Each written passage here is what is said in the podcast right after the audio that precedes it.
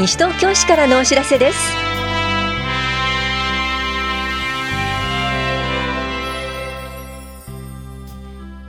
今日は二十歳になったら国民年金へご加入を。西東京市議会議員選挙当選者などについてお知らせします。インタビュールームお話は西東京市共同コミュニティ課の大井あずきさん。テーマは悪質商法にご用心です。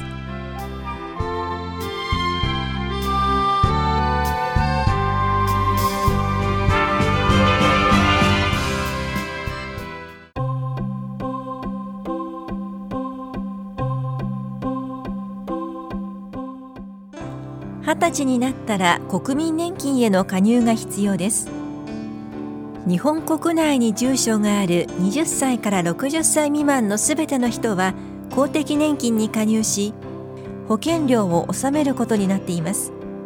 20歳前から就職し厚生年金や共済組合に加入している方以外は20歳になったら国民年金への加入の届け出が必要です。国民年金は老後の生活保障だけでなく万が一病気や怪我で障害のある状態になった時や一家の働き手が亡くなった時などあなたやあなたの家族を守ってくれますので国民年金に加入しましょう。ただし加入の届け出や保険料の納め忘れがあると年金が受け取れないことがあります。なお学生の方や収入が少なくて保険料の納付が困難な方には学生納付特例や免除納付猶予などの制度があります。申請を希望される場合は国民年金の加入手続きと合わせて申請していただきます。申請場所は棚視聴者2階の保険年金課と本屋庁舎1階の市民課です。詳しくは武蔵野年金事務所までお問い合わせください。保険年金課からのお知らせでした。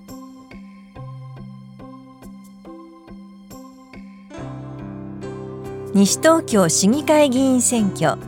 当選した28人の皆さんをご紹介します。去年12月23日投票の西東京市議会議員選挙で28人の方が当選しました。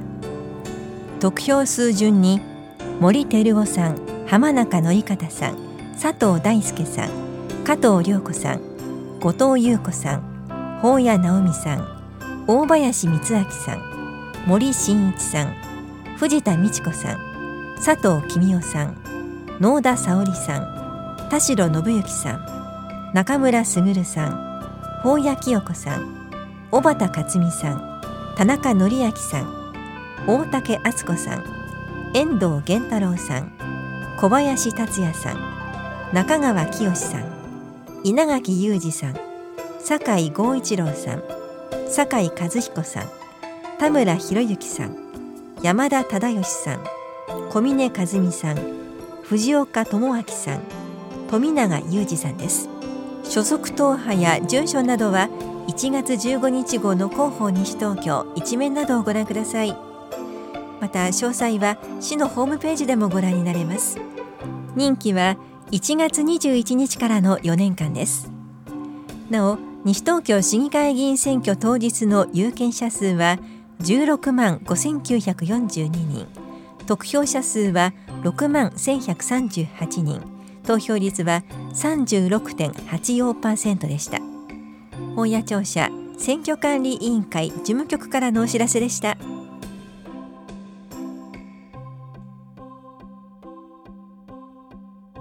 西東京シャキシャキ体操パート2講座のお知らせです。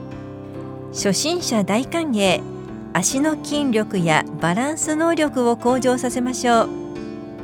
この講座は市内在住で立位が取れる方を対象に1月25日金曜日午前10時から11時半まで田梨総合福祉センターで行われます。受講ご希望の方は前の日までに電話でお申し込みください。なお7人以上で出張講座も実施します。お申し込みお問い合わせは健康課までです。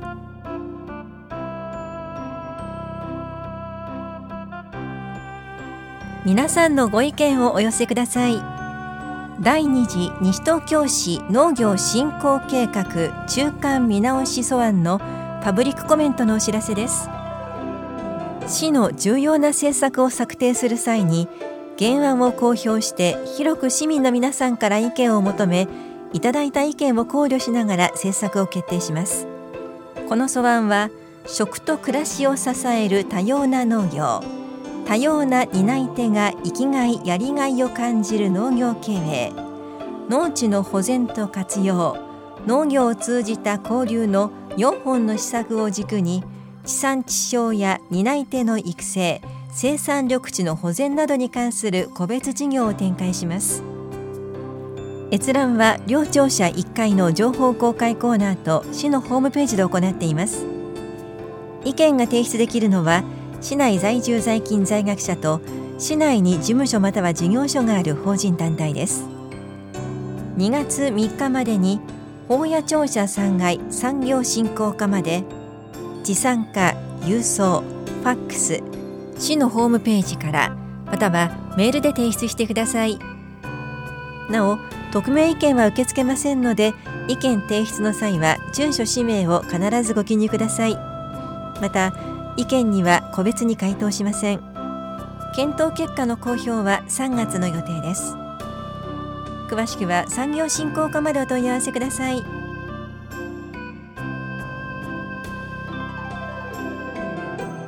事業所から出るゴミは自己処理をしてください。事業所から出る廃棄物については西東京市一般廃棄物指定収集袋で出すことはできません。西東京市一般廃棄物処理業の許可を所持している業者との直接契約になります。許可業者一覧については市ホームページの事業者向け情報のお知らせ事業系ごみの処理について一般廃棄物処理業許可業者一覧で確認してください。ゴミ減量推進課からのお知らせでした。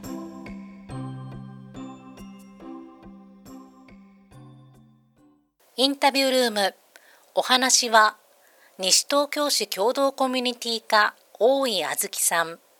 テーマは若者が悪質商法の被害に遭っています。若者向け悪質商法被害防止キャンペーンについて。担当は近藤直子です。大井さんまず悪質商法とはどんなものか教えてください。はい。一般的には商取引において社会通念上許される限度を超えて不当な利益を得る事業者の販売行為のことを言います。具体的にはマルチマルチまがい商法アポイントメントセールスキャッチセールスなどがあります。被害に遭うのはどんな世代の人が多いんでしょうか？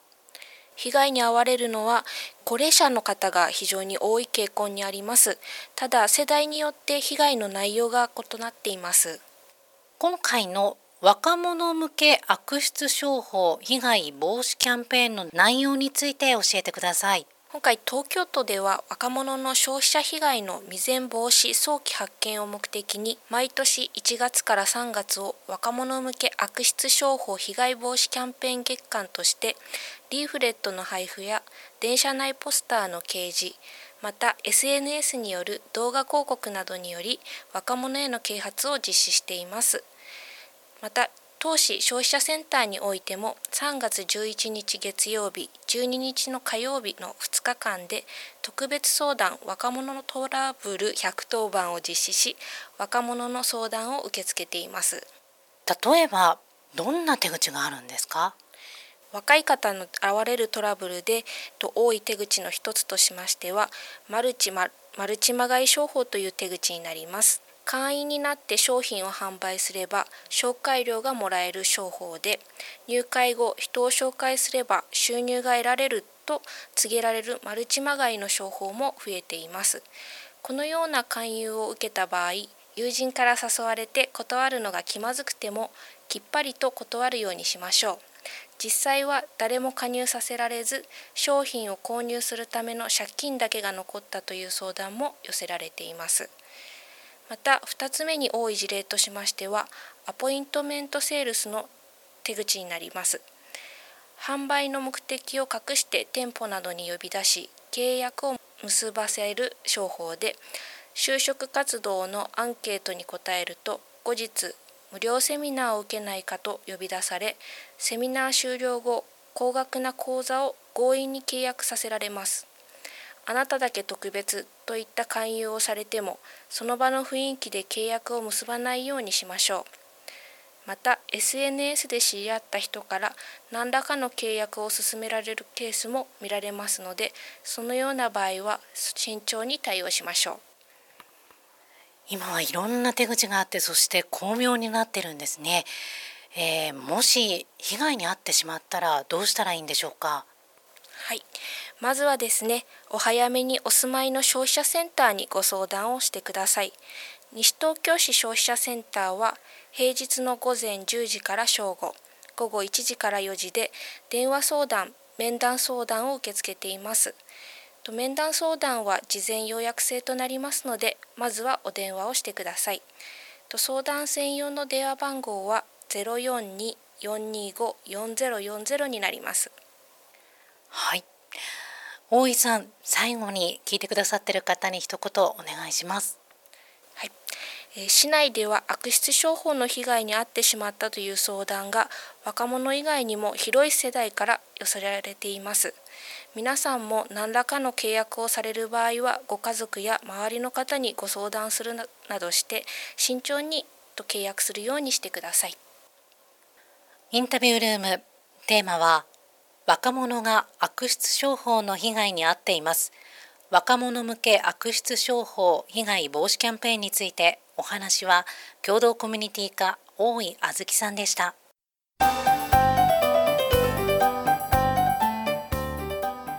膝や腰に痛みがある方に特におすすめします。水中楽々運動講座のお知らせです。水中での浮力を利用し関節に負担をかけることなく全身運動ができリラックスリフレッシュできますこの講座は市内在住の満65歳以上で運動可能な方を対象に2月1日から3月22日までの毎週金曜日全部で8回いずれも午後2時から3時までルネサンスひばりが丘で行います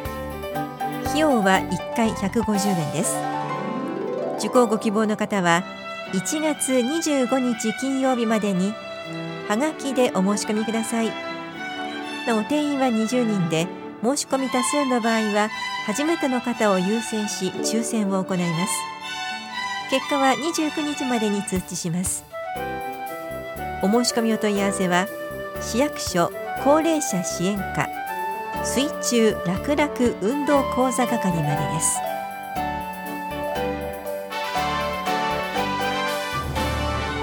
この番組では皆さんからのご意見をお待ちしています。